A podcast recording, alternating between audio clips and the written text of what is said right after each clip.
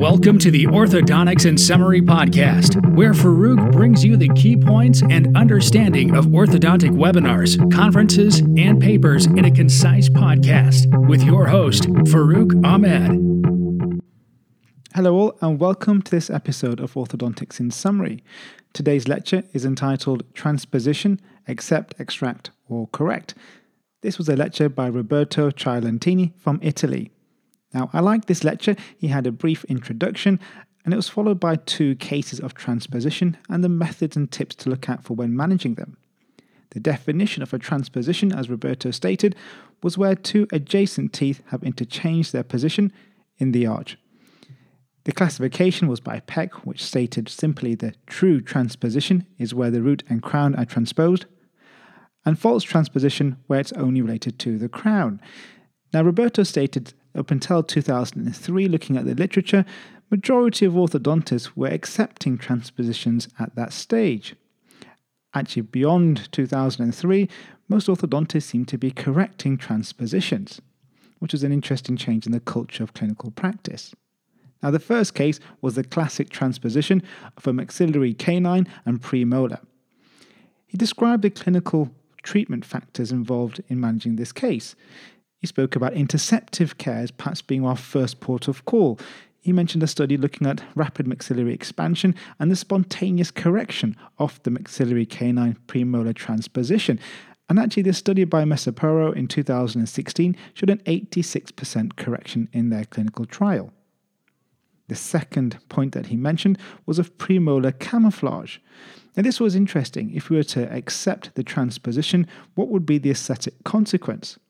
Now, there is no direct literature that addresses the subject for transpositions, but there was a study by Sandler in 2017 that looked at premolars in the canine position and showed from an aesthetic perspective, both professionals and lay people couldn't tell the difference. However, Roberto argued it is different for the transposition case, and it relates to the canine occupying the first premolar position. And he described the gingival heights as being the key issue of the aesthetics. He mentioned that the canine gingival zenith is higher than that of the premolar. So we get a step in the gingival height between the premolar, which is replacing the canine in position, going up high to the canine, now in the premolar position, and then low again to the second premolar. And he described things we need to do to correct this. First of all, we need to check the patient's smile line, and if they have a low smile line, well, we'll have most likely acceptable aesthetics from the patient. The second is to alter the position of the first premolar in that canine position. If we were to intrude that first premolar, we would then also take the gingival zenith high and therefore remove the step between the first premolar and also the canine occupying the first premolar position. Of course, this may then require a build up to the premolar to make the tooth look longer itself. The second case Roberto described was also of the first premolar canine transposition. However, in this clinical scenario, the canine was still high compared to the first premolar. And that presents a real challenge for our conventional mechanics as the tooth itself is high and we can't attach it to the arch wire in a conventional sense. So, how did Roberto resolve this? Well, it was interesting. He used a sectional piece of arch wire. This went from the first molar and went past the canine, didn't engage it, and went to the first premolar, which of course is occupying the canine position. The wire was then bent around this first premolar vertically and then went back on itself to engage the canine. Now, when this wire is activated, the direction is to intrude the canine and also mesialize the canine at the same time, something Roberto described as the Burstone Class 6 geometry.